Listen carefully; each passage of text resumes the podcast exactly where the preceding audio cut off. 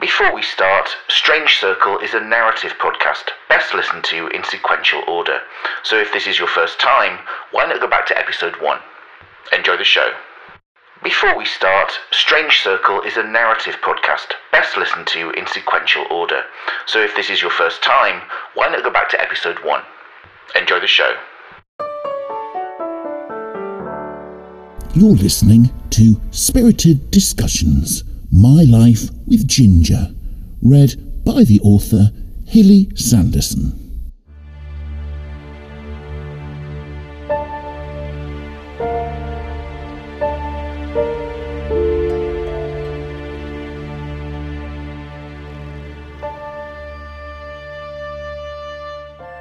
My earliest memory is of Ginger. I'm in my bedroom, the room I share with my two older sisters, sitting up in my bed. It's early in the morning, and Janine and Sarah are still fast asleep. I think I must have been about four. A noise has woken me up, and there, standing at the foot of the bed, is a young woman. She looked then as she looks now. A tall, statuesque lady in her early twenties. She wore a long, pale yellow dress with frills at the hemline and at the shoulders. An orange ribbon made the waist, and a rectangular collar showed off her long, proud neck. Her face is pretty, but not beautiful. Her mouth is thin and sometimes gives her a mean look. Her nose is bun like, and her eyes a deep shade of green. It was her hair that my four year old self latched onto, though. Long red curls falling to her shoulders.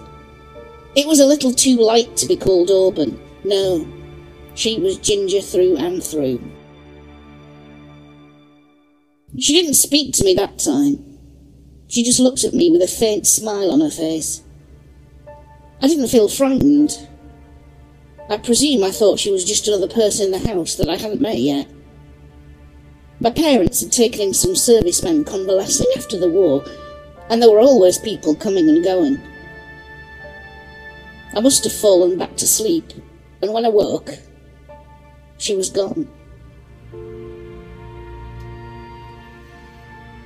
I told my sisters about her, and they made fun of me.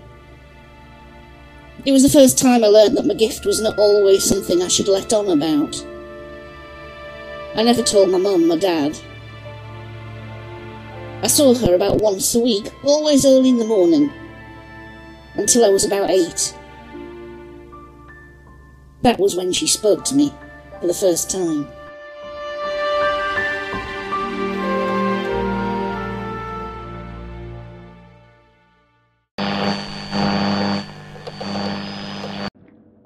Me another, like before.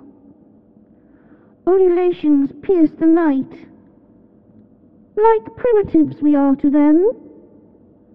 Whomsoever seeks them out, ever wanders nearer underground. Righteous, they evolved above us.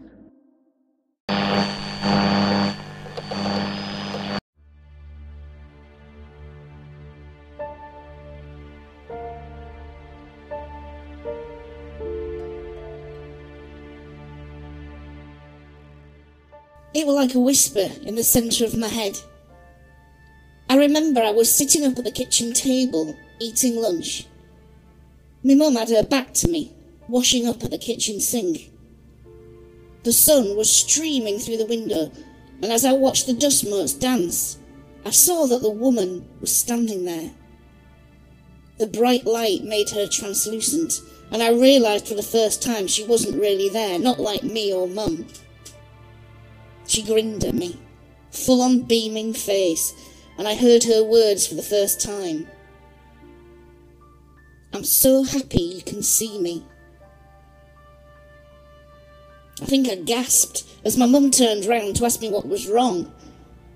When I looked back, the woman was gone. Later that afternoon, she was there in the bedroom where I was playing. She sat in the window, the light again shining through her, letting me know she was special. She said hello, and I fought away my nervousness to say hello back. She said her name was Ginger, and she asked about my dolls and my books, and we ended up spending the afternoon chatting quite happily. When I heard my sister's return, she cautioned me not to speak to her when others were around. I would look crazy, as they wouldn't be able to see her. She also said it was best not to talk about her at all. I was so happy I'd found her.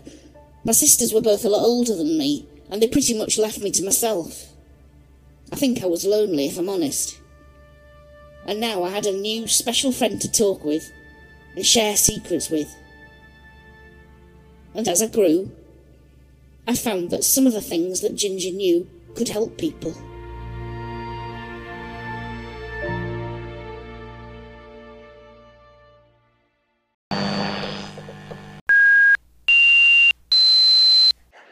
114 to 159. 4 to 109. 16 1 7. 10 3 70. 27 4 51.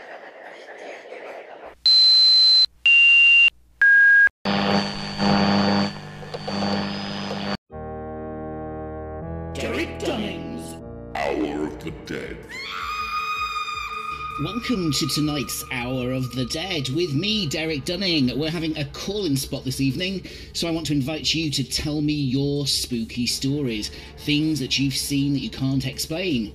Call the usual number, and if you get through, you can try to scare me. And it looks like we're off. Barry, who do you have for me? We have Sheila from Bootle, and she has a question. Okay, hi there, Sheila. You are on the air. What's your question? Oh God, I'm on. Hi, Derek. My friend Tina and me want to know if you've ever seen a ghost. Well, I've told this story a few times before on the show, uh, but we'll do it again quickly. I haven't seen a ghost, uh, but I have heard what I consider to be ghosts. It was when I was a boy. I was uh, at my friend's house, and we used to rehearse there in the attic because we had a band. Um, it was a massive house, run as a farm, an old lodge of a manor. He used to tell me stories of all these weird things that had happened to him in this house. Like, he would step out of the shower and find all the sink taps turned on, even though the door was locked. So one day after practice, the rest of the family were out, and we were both standing in the front hall. I'd read a lot of books on ghost hunting, and they said that you could encourage ghosts by creating a spooky atmosphere. There was a baby's music box there, there was a baby in the house, and I wound it up and started it. Let me tell you, there is nothing as spooky as a music box in a big empty house. Oh my God, what happened? It was quiet for a while, and then the sound of a conversation could be heard coming from way above us towards the top of the house. We knew there was no one else there. It was like hearing people talk from the next room. You can hear the ups and downs of the voices, but can't quite make out what's being said. And then the dog went crazy. It began to bark angrily and then ran to the kitchen door. The door was closed and it pawed at the bottom, trying to get in. Then it seemed to chase something from the kitchen around the corner to the front door, barking all the time. And then it all just stopped. The atmosphere changed. It was all gone. Wow, I wish I could see a ghost. Well, be careful what you wish for. Thank you for your call, Sheila. Barry, do we have anyone with their own story to tell? Uh, yes, Derek, I have Ernie here. Uh, he says he has a spooky story.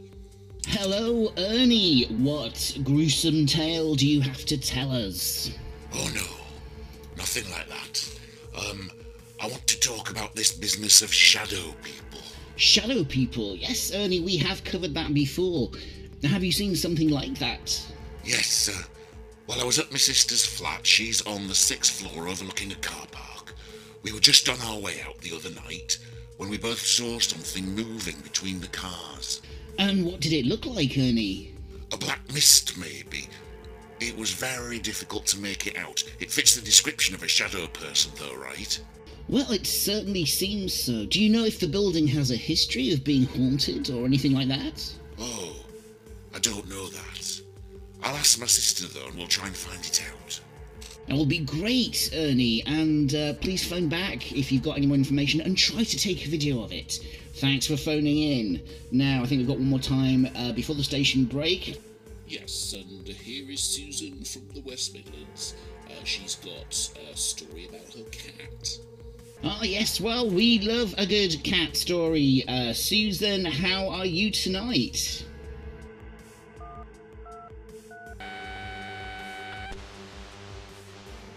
Um, Susan, have we lost you? Okay, um, I think the call has dropped, Barry. Goodbye to Susan if she's still there. Do you know the crooked way? Uh, hello, is that Susan? Uh, can you hear me okay? Do you know the crooked way? Uh, can you be a little, um, clearer, caller? The crooked way that passes by the graveyards. We are cheated out of them. Are you a cheater? Are you a cheater? Are you a cheater? Cheater!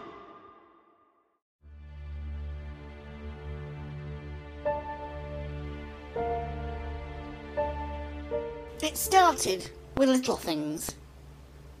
If something was lost in the house, Ginger would be able to tell me where it was.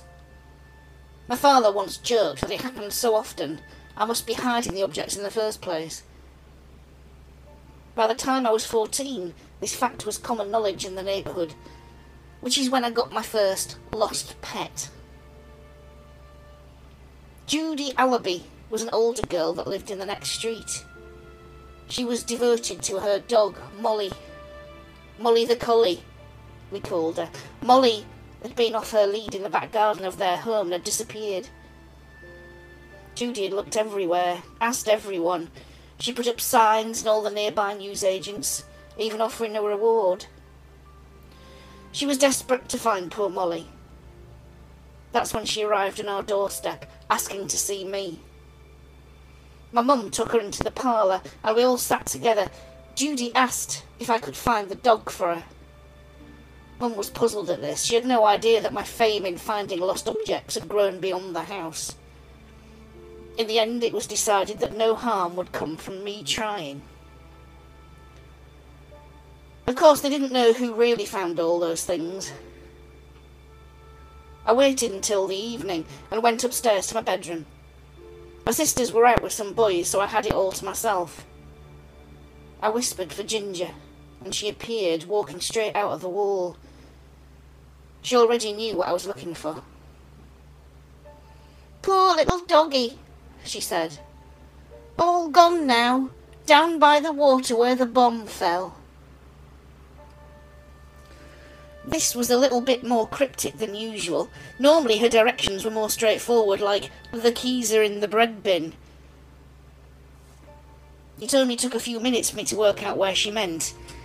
During the Manchester Blitz, one of the bombs had fallen by the canal south of Eccles. I could walk there and back in an hour, and tomorrow was Saturday. I wanted to be sure before I told Judy. It was worse than I thought it was going to be. The dog was right next to the canal edge, covered in maggots. I ran all the way back home in tears before telling Mum what I'd found. It turned out that someone had killed Molly, taken a knife and slit her open. Not the news that Judy wanted to hear. But at least she knew. As I found out later, it's the not knowing that drives people mad.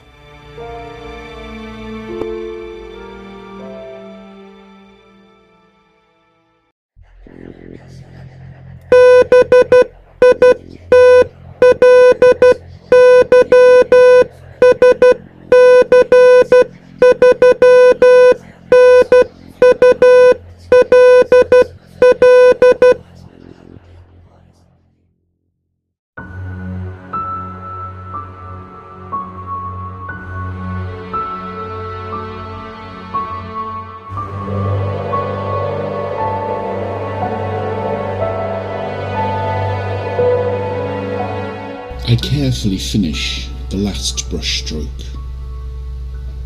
I've only painted for about half an hour this time. The image on the canvas is taking shape quite well, and I sit back, pleased with myself.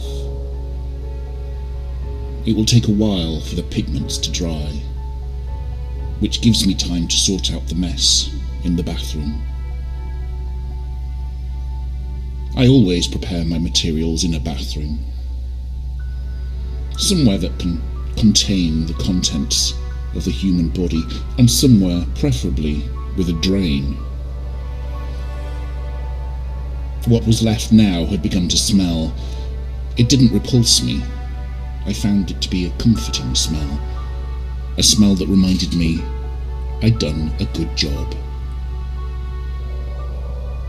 What was left of Jack Simmons was folded in the bathtub. Because of the way I killed them, there was usually no mess to clear up, unless they pissed or shat themselves as they were popping off.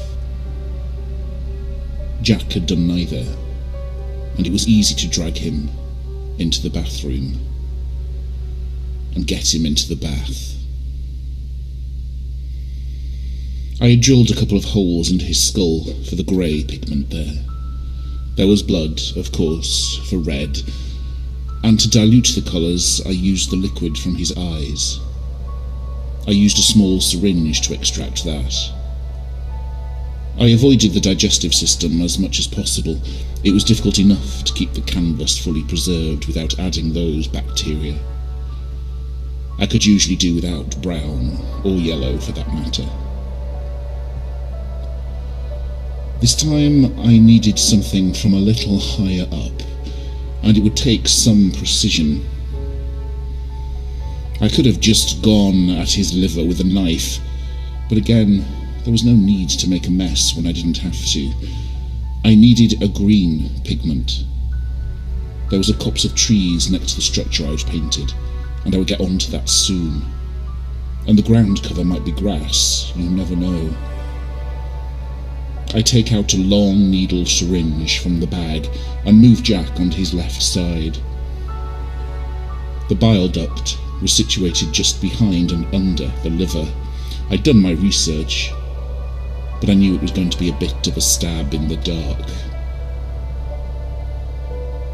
It takes me six attempts before I'm able to draw the bright green fluid into the syringe. I keep calm throughout it all, not letting the growing frustration take me over. I transfer the bile into a small plastic bottle and put all the tools back in the bag. It was time to be moving on. I spent about three hours in his flat now, and that was my limit. I wasn't going to dispose of the body. I would just leave it be now. I knew all about Jack Simmons. He didn't have a girlfriend, his so called friends didn't really like him. His parents lived in Newcastle, he hardly spoke to them. No one would be concerned if he went missing. His work were the only people who might make a fuss. I'd managed to use his computer and send them an email saying he was taking time off. I thought it might be over a week until he was found. I always tried to speed up the decomposition process as much as possible. I set the heating on full blast in the bathroom and shut the door behind me. I open one of his windows so the rest of the flat would get cold. I push a towel in the crack under the bathroom door to limit the smell that would eventually emerge. Any fluids coming out of him would simply run into the drain. It didn't really matter when he was found, but I liked to make their job as difficult as possible. And upsetting. I carefully roll the now dry canvas and store all of my belongings in the long bag. The song has stopped for now. You might think that's a relief, but the moment it's gone, I want to hear it again.